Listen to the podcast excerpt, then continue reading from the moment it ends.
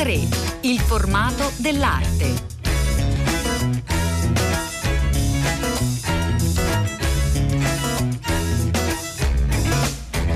Buongiorno, buongiorno a tutte le ascoltatrici e tutti gli ascoltatori, una nuova puntata di A3 eh, che vi porta a Roma, a Palazzo Altems, uno dei palazzi più eh, suggestivi eh, tra i musei capitolini che ospita la mostra dedicata all'artista ferrarese Filippo eh, De Pisis, Filippo De Pisis che era stato eh, il protagonista di una grande retrospettiva a Palazzo Reale a Milano e che ora invece è a Roma con una mostra pensata proprio per questi eh, spazi straordinari. Noi siamo eh, felici di ospitare Alessandra Capodiferro che è responsabile di eh, Palazzo Altems e le chiederei proprio eh, prima eh, di entrare in mostra, di raccontarci il luogo straordinario eh, che dirige. Buongiorno. Buongiorno.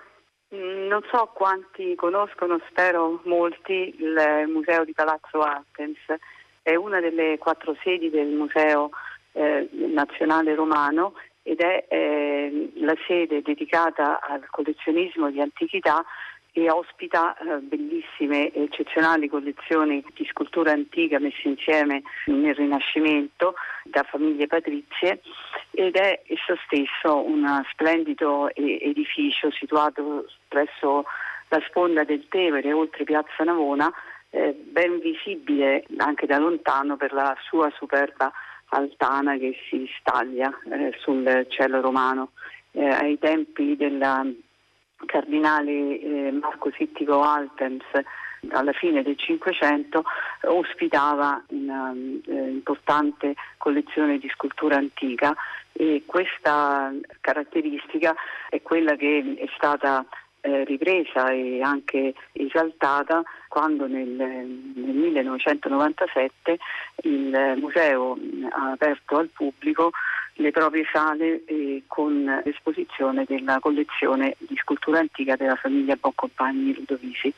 È interessante notare, Alessandra Capodiferro, come le collezioni ospitate da Palazzo Altems rispecchino proprio questo gusto del collezionismo eh, cinquecentesco, quindi un gusto molto eh, particolare, anche una passione per l'antichità eh, particolare. Dicevo prima che appunto la, la sede del Museo Nazionale eh, Romano dedicata al collezionismo e eh, oltre a eh, più di 200 pezzi de, della fantastica collezione eh, Compagni Ludovisi ospita anche altri più eh, esigui nuclei di, di, di, collezione. Negli anni più recenti, nel 2013, ha tentato una esposizione comparata con l'allestimento di un collezionismo di ordine, di tipo e di gusto totalmente diversi, allestendo in alcune vetrine pezzi della collezione eh, Gorga, un'altra forma di collezionismo fatta di eh, frammenti eh, minuti recuperati da questo collezionista tenore Evan Gorga dagli scavi eh, di, di, Roma dei dintorni dell'inizio del Novecento. Ecco Alessandra Capodiferro, proprio guardando alle opere di De Pisis in mostra, ma a tutta l'opera di eh, De Pisis più in generale, eh, si eh, capisce la scelta, la vostra scelta di inserire l'artista ferrarese eh, nel vostro programma di mostre, una mostra eh, che era stata prevista per il 21 marzo e che per i motivi della pandemia è stata rimandata e appena stata eh, inaugurata e che proprio evidenzia eh, in questa scelta delle opere eh, non solo eh, dunque eh, un particolare gusto collezionistico eh, di chi ha creato le raccolte di Palazzo Altems, ma anche la passione di De Pisis per, il, per un certo tipo di collezionismo. Alessandra Capodiferro.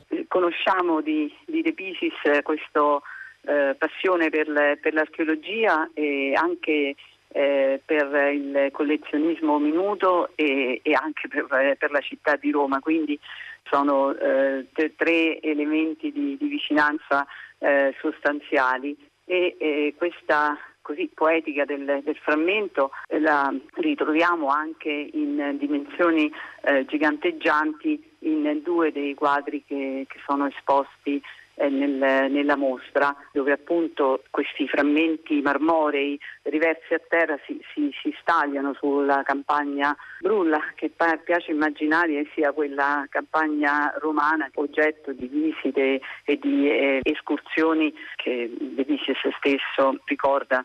nelle sue, nelle sue lettere. E quindi c'è questa suggestione del rimando tra una apparizione quasi direi improvvisa se non inaspettata, perché la campagna romana era come dire, ricca di testimonianze dell'antico, un irrompere del, dell'antico nel, nel, paesaggio di De Pisis che in qualche maniera può rimandare a una condizione dell'antico totalmente diversa, musealizzata nelle, nelle sale del museo e anche proposta al pubblico in una eh, forma sia di, di, di conoscenza perché si tratta nel caso delle sculture antiche esposte ad Athens di pezzi molto noti e famosi che vanno dal, dall'Ares Ludovisi al trono Ludovisi al Galata Suicida al grande sarcofago con battaglia e anche restaurati pronti ad essere percepiti come opere d'arte.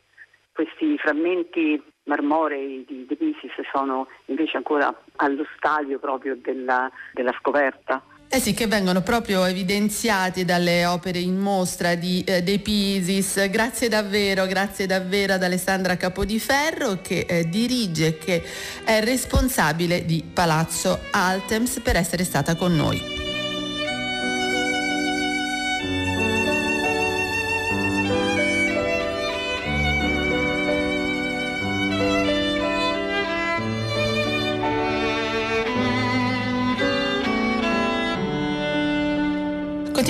A raccontare Filippo De Pisis a Palazzo Altemps, una mostra che è possibile visitare fino al 20 settembre. Lo facciamo con Pier Giovanni Castagnoli, che è storico dell'arte e che ha curato eh, questa mostra eh, romana. Ecco, io prima di entrare in mostra le chiederei di raccontarci eh, anche la personalità, la specificità di quest'artista così unico nel panorama del Novecento, Pier Giovanni Castagnoli. De Pisis è una figura di primaria importanza non soltanto nell'esperienza dell'arte italiana del Novecento, ma credo lo si possa dire senza esitazione dell'arte europea perché a tutti gli effetti l'avventura di De Pisis, l'avventura creativa di De Pisis non si limita ad una serie di relazioni, di rapporti all'interno dell'ambiente artistico italiano, ma eh, a tutti gli effetti De è un artista internazionale, un lunghissimo soggiorno e un lunghissimo periodo di lavoro di oltre un decennio a Parigi eh, lo rende una figura di primissimo piano nella, nell'ambito della pittura contemporanea europea. Il riconoscimento di questa importanza, il riconoscimento del valore internazionale della sua esperienza ha tardato molto a venire, ancora oggi incontra probabilmente qualche resistenza, se non nell'ambito delle ricerche degli studiosi più avvertiti. De Pisis gode di una straordinaria letteratura critica con firme di primissimo piano della critica italiana e non solo italiana ma anche straniera che si sono occupate del suo lavoro. Castagnoli, le vorrei chiedere il perché proprio di questo ritardo nella comprensione, nell'apprezzamento proprio più diffuso di De Pisis. Devo dire che De Pisis ha collaborato sensibilmente alla propria, diciamo così, tra virgolette, sfortuna, perché è stata una figura di uomo molto irregolare, di artista molto irregolare e, e, lei mi dirà quanti artisti non lo sono stati nell'ambito del Novecento, ma la sua erraticità, questo suo vagare continuamente da un luogo a un altro, questa sua eh, irrequietezza eh, non ha sicuramente favorito la sua fortuna e anche una grande libertà di costumi proprio nei rapporti, nelle relazioni umane non l'ha certamente favorito. Questo ha credo, creato un certo pregiudizio nei confronti di De Pisis che ha condotto almeno una parte del, del pubblico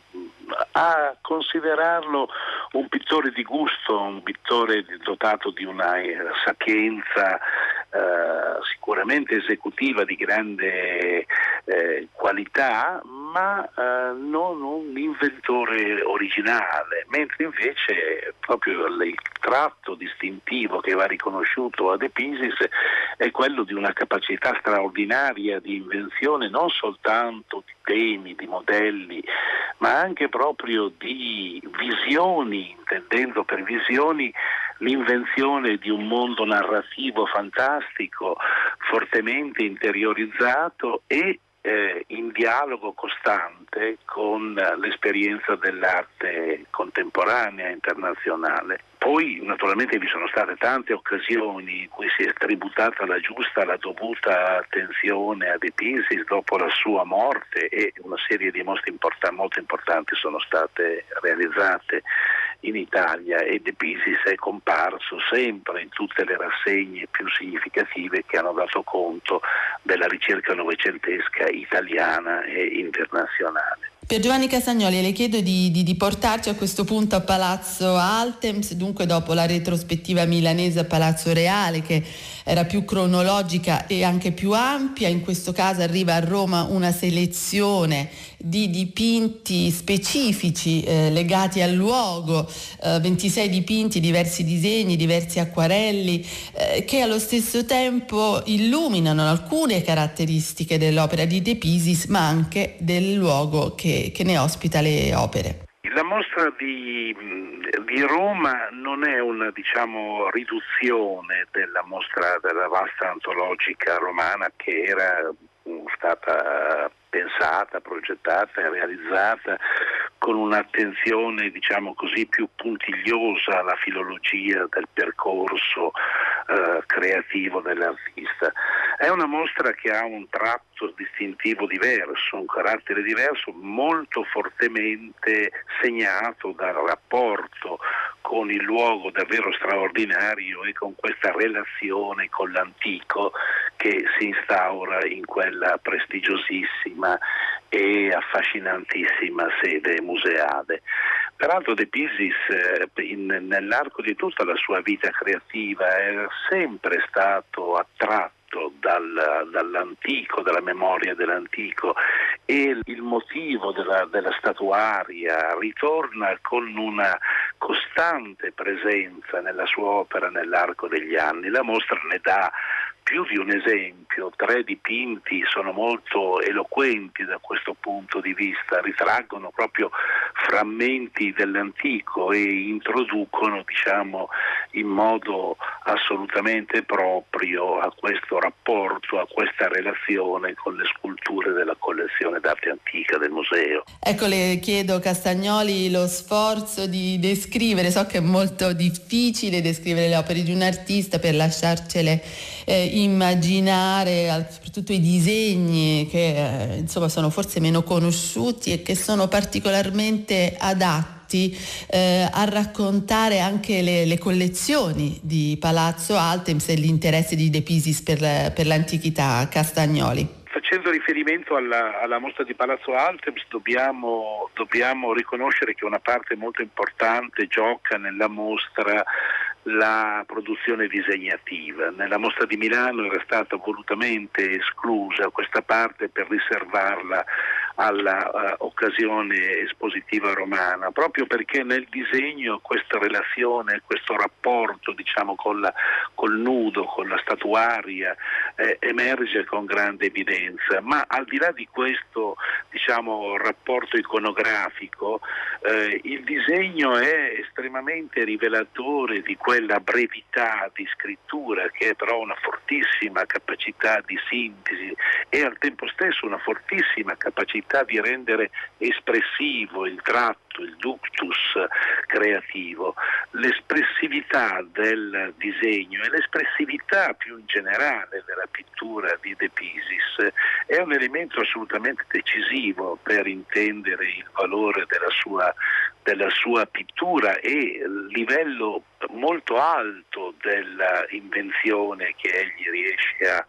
a conquistare con la, propria, con la, propria, opera. Noi abbiamo nella mostra molti esempi di opere di primissimo piano e nei, nelle varie diciamo, iconografie nei diversi temi, dal paesaggio che ovviamente è uno dei motivi dominanti, è uno dei poli diciamo, di attrazione inventiva più forti per l'artista, uno dei motivi che più lo hanno affascinato e su cui si è più misurato, fino ai ritratti. È presente ad esempio in mostra un capolavoro assoluto della ritrattistica del Novecento e proprio nella chiave di questa sottolineatura espressiva molto forte che non, non vorrei chiamare espressionismo per dar per non dare una diciamo, definizione di ordine sistematico, ma che è il, quel bellissimo dipinto ritratto di Colette realizzato da De Pisis quando egli si trova ormai a Parigi da alcuni anni e lì sta lavorando e che otterrà un giusto riconoscimento alcuni anni più tardi la sua esecuzione ottenendo il premio Roma nel, nel 1951. Eh, vicino a questo ritratto vi sono altri ritratti molto importanti e molto felici come il ritratto di Allegro eh, e eh, una serie straordinaria di marine e di nature morte che rendono diciamo, pienamente ragione non soltanto della qualità proprio esecutiva, della capacità di dominare, di possedere la lingua pittorica da parte di De Pisis e di reinventarla continuamente attraverso questa accelerazione della costruzione del dipinto che arriva a ritmi addirittura in certi momenti parossistici estremi, ma anche di modificare proprio l'orientamento più generale della pittura, la, la concezione stessa del quadro che dai primissimi, dalle primissime prove giovanili che aprono la mostra, la natura morta occidentale del 19 che è ancora una testimonianza dell'interesse metafisico dell'avvio di De Pisis fino ai quadri estremi, ai quadri ultimi di quel momento così spogliato, si può dire, di qualunque orpello decorativo, ma estremi nella severità della povertà addirittura nel, del riduzionismo pittorico del, della stagione di, eh, di Brugherio, della stagione drammatica del De Pisis ormai recluso nella clinica per malattia mentale di, di, di Villa Fiorita appunto a Brugherio dove egli si dona ancora alcuni straordinari estremi capolavori dove risulta ancora agire lo stesso pittore degli anni 20 e degli anni 30, ma al tempo stesso un pittore, una visione nuova, disperata, sublimemente disperata, in una eh, diciamo, reinvenzione formidabile, straordinaria della lingua, ancora, ancora in sintonia in dialogo col tempo presente, col tempo in cui in quel momento sta vivendo la propria eh, avventura creativa e soffrendo la propria esperienza di vita, di esistenza, l'autore. Grazie, grazie davvero per essere stato con noi Pier Giovanni Castagnoli. Pagine d'arte.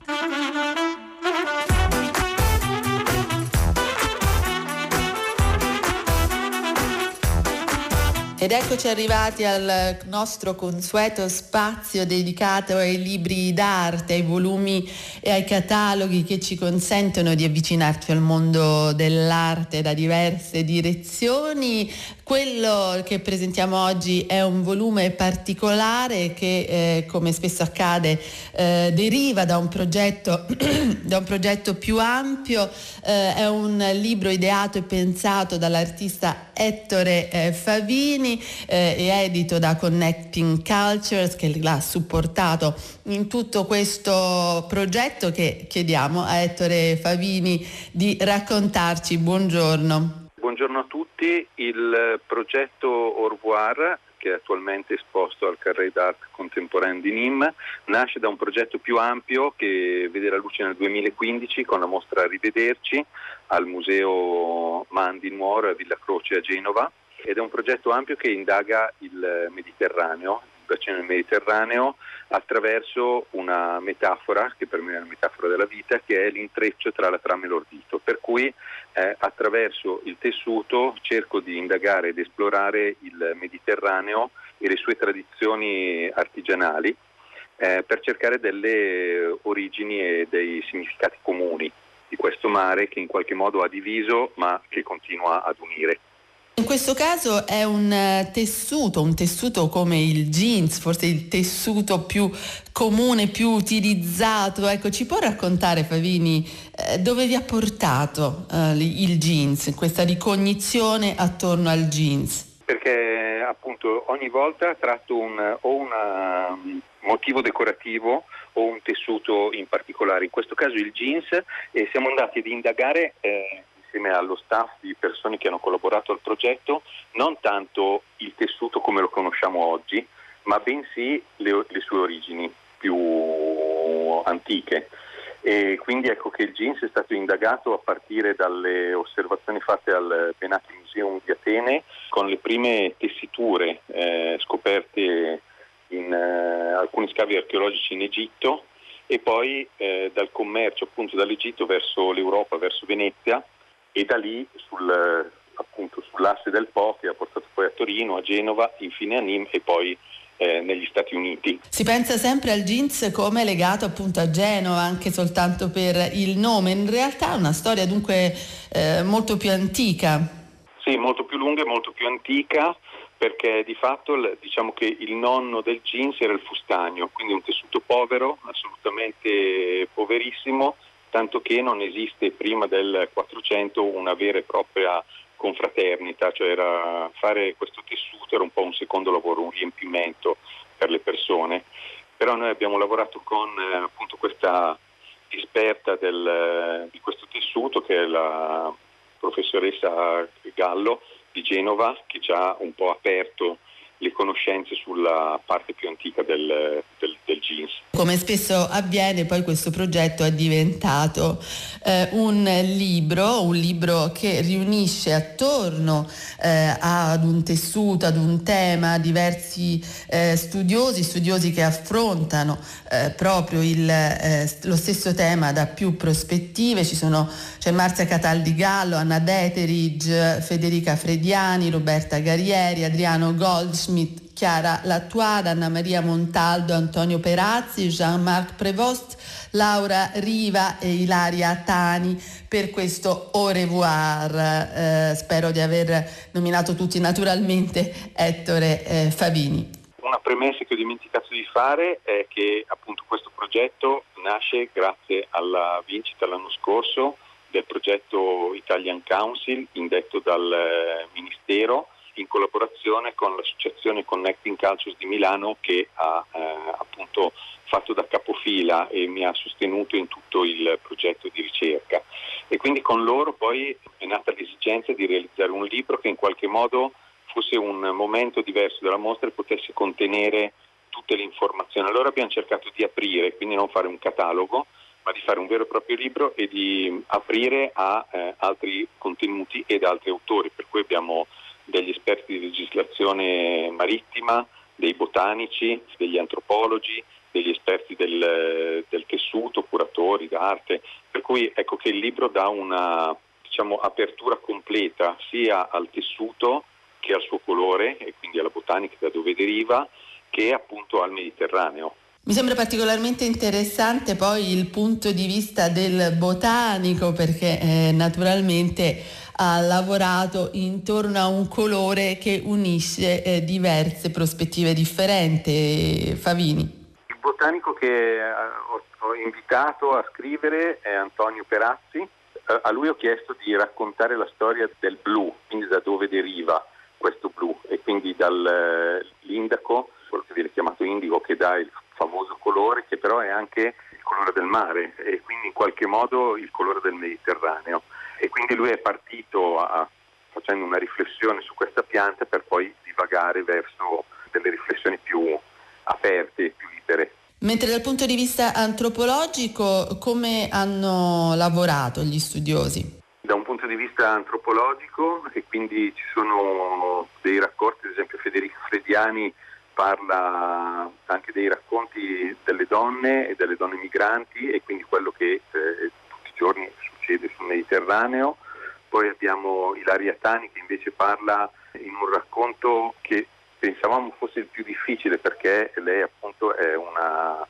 eh, si occupa di legislazione, no? quindi le leggi del mare e conf- parla dei confini, però eh, ne parla dal punto di vista storico, per cui anche quella diventa una sorta di eh, in qualche modo favola, un racconto vero e proprio che parte dal passato per arrivare ai giorni nostri. Quindi eh, in realtà anche tutta la parte del libro è veramente coinvolgente perché ci sono varie voci, vari, vari spunti che danno la, l'opportunità di avere anche pubblici diversi che possono avvicinarsi a questo libro. Ettore Pavini, le approfittiamo, approfittiamo della sua presenza per chiederle dove la porterà eh, in futuro questa poetica, questa poetica della trama e dell'ordito di cui ci diceva poco fa e che non può non affascinare. Dopo queste esperienze fatte, già il progetto, diciamo, Arrivederci più il progetto sul Mediterraneo ha già toccato diverse tappe, per cui è partito appunto dall'Italia, dalla Sardegna, poi si è spostato in Albania, però penso che la prossima tappa sarà probabilmente un incrocio tra il Nord Africa e la Grecia. Ho qualche suggestione che vorrei sviluppare e speriamo di poterlo fare per il prossimo anno. È un progetto di ricerca molto lungo che mi coinvolgerà per parecchi tempi perché vorrei toccare pian piano tutti i paesi che affacciano sul bacino Mediterraneo, cercando sempre di ibridare questi simboli eh, appunto di questi tessuti che in qualche modo sono comuni nella rappresentazione di, di questo mare e soprattutto del, dei tessuti che molto spesso o indossiamo o abbiamo all'interno delle nostre case. Grazie, grazie davvero ad Ettore Pavini per essere stato con noi.